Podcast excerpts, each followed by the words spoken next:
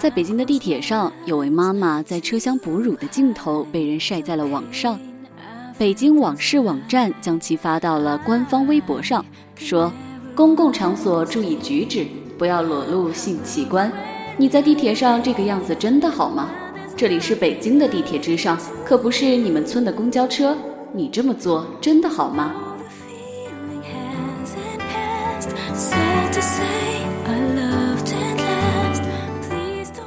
北京往事网站是一个有着一千两百多名志愿者、四家志愿者团体参与的公益组织官方微博。在遭遇网络几乎一边倒的强烈反感之后，北京往事删除了微博，暂时关闭了官微，称由于本微博的失误，对当事人所造成的伤感致以真诚的歉意。尽管这家微博解释称是用来讨论的，但实际效果却是用来讨骂的。北京往事事后自己也承认没有好好过脑子。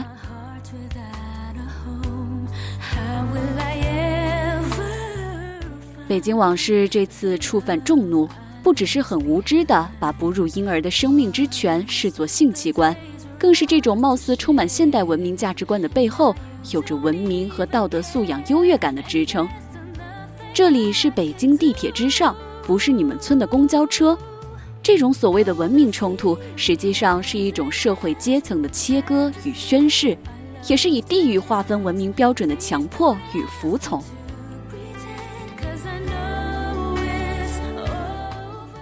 一个哺乳期的女人面对孩子哭奶，没有对这个自以为文明了的社会环境提出地铁上没有哺乳室的批判，反而是自以为文明进化程度很高的一类人。反过来指责最低人性的诉求、最美人性的表达的哺乳属于不文明的现象，竟然把哺乳期女人的乳房说成了是性器官，这种无理的野蛮是充满着所谓现代都市文明的歧视意味的。如果说后来的网络情绪中同样也有着野蛮的失当，那么相对于发布者充满文明贵族的腔调的攻击，网友中这些批评的声音、这些粗暴的狠话却是三观正确的。它是对人性和母爱的集体捍卫，是对现代文明中凌乱的三观与虚伪的理念的一次反击。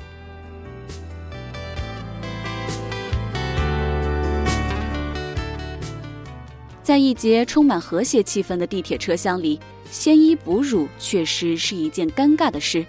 但这份尴尬不是哺乳的女人所造成的，而是这个现代文明社会人性化细节的缺失所致。同样是面对不懂事的孩子，为什么大人让孩子在地铁车厢等公共场所随地大小便的时候，则反感者比较多呢？而母亲给孩子哺乳却被大多数人所理解。这里的关键是，除了前者可以通过大人的懂事而得到最大程度的避免，更重要的是渐渐远去的母乳哺育这种人性的美好。我们这个文明的社会并没有尽到最大的努力来呵护它。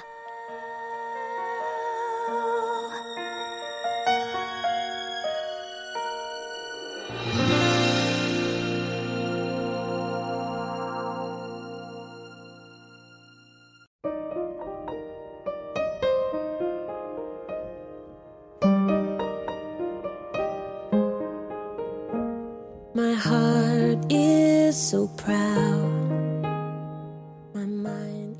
如果说羞怯，那么在大庭广众之下鲜衣哺乳的这位妈妈，当时的心理羞怯程度比谁都大。那一刻，她是需要付出勇气的。而真正有文明的素养者，不是应该去羞辱、去曝光、去指责，而是应该为这个社会没有能给出这么一小块私密的空间而心存愧疚，是用自己的身体为他遮起一片人性的保护屏障。所以。北京往事这一次引起人们的愤怒，正是源于对文明素养这么一个高尚的概念被不文明、没有素养的发布者所扭曲了。是美好的母乳被不美好的目光打量成性器官。人们觉得真正低素质的不是哺乳的女人，而是以文明的名义，是以野蛮指责的所谓的文明人。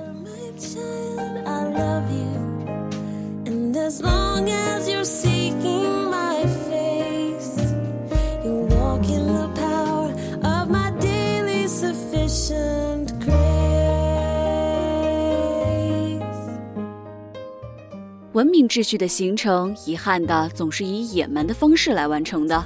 这一点。北京往事的道歉是妥当的。他应该理解人们对于文明素养本质含义的理解，对于文明进步最高境界的捍卫与呵护。这场冲突的积极意义在于，它让社会重新审视了文明的传递方式，形成了在这个问题上的文明共识。文明作为一种素养，甚至作为现代人追求的类似于信仰的一种境界，它首先是建立在平等、亲爱的人性基础上的。他绝不是日子过得忧郁的一部分人，手上拿着一束郁金香，用来装扮自己文明素养的贫乏，甚至将这朵郁金香当成攻击美好人性的武器。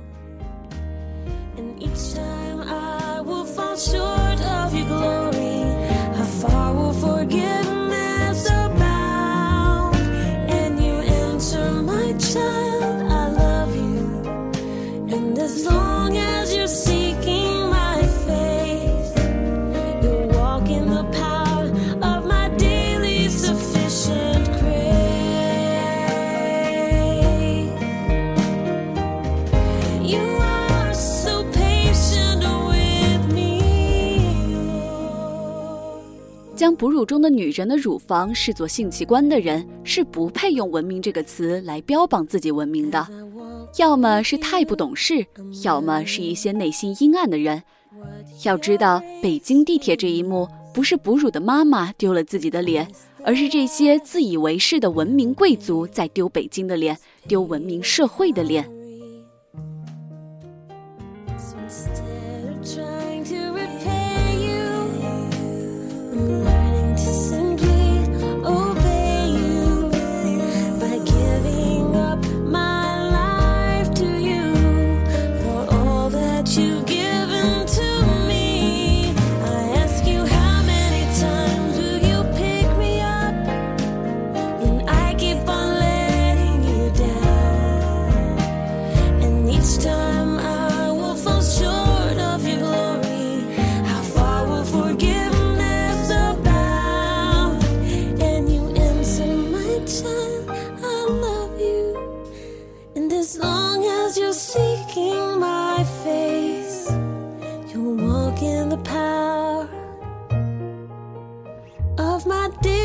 sufficient.